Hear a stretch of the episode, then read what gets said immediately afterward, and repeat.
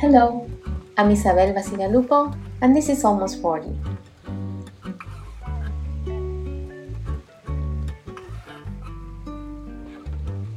Hi, in this episode, we'll talk about special relationships.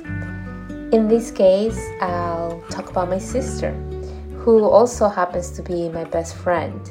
Um, she's she's amazing, and we've always gotten along so well. It's one of those relationships that flows and it kind of complements one another. It doesn't have to come from your sister. That relationship could be anybody really in your life. It could be your family, it could be your friend, that special person where it just flows with ease. Hope you enjoy it. It's called The Yin and the Yang. When I was about seven years old, I liked a boy that lived around my house. His name was Gio. He liked playing with my sister and I. One day, armed with courage, I sent my sister, who's three years older than I am, to ask him if he liked me.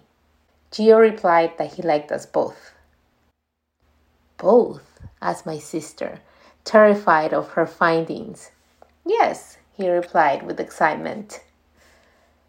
It was the first time and the last a boy came between us. My sister and I are best friends, and we are a true complement to one another. I was always shy, and she was quite the opposite. I was not much of a good student, while she thrived in school. I was sweet, she was funny, and still is. There was no envy between us, though. I liked her light and always wish I could one day shine as bright as her. Years later, destiny brought me far from home, and we were separated for the first time.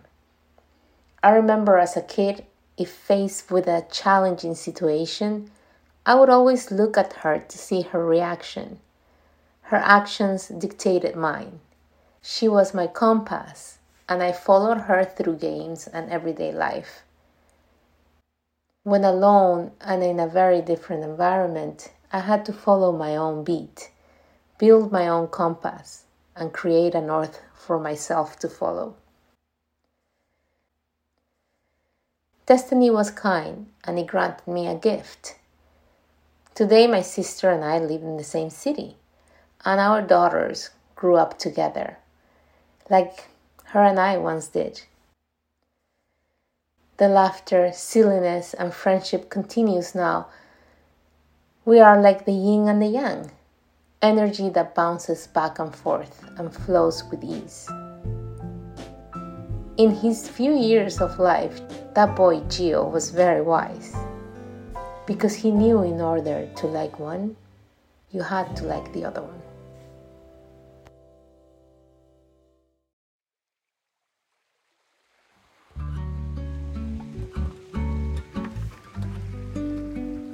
If you like this episode and podcast, please leave a review and don't forget to share it with friends and family. Thank you, Giacomo, for this song. This is Lovers Rock by Giacomo. You can find him at all music media platforms. Please follow us at Almost 40 Podcast on Instagram. This is the last episode of the year. Thank you for being with us and listening, and hope to see you 2023.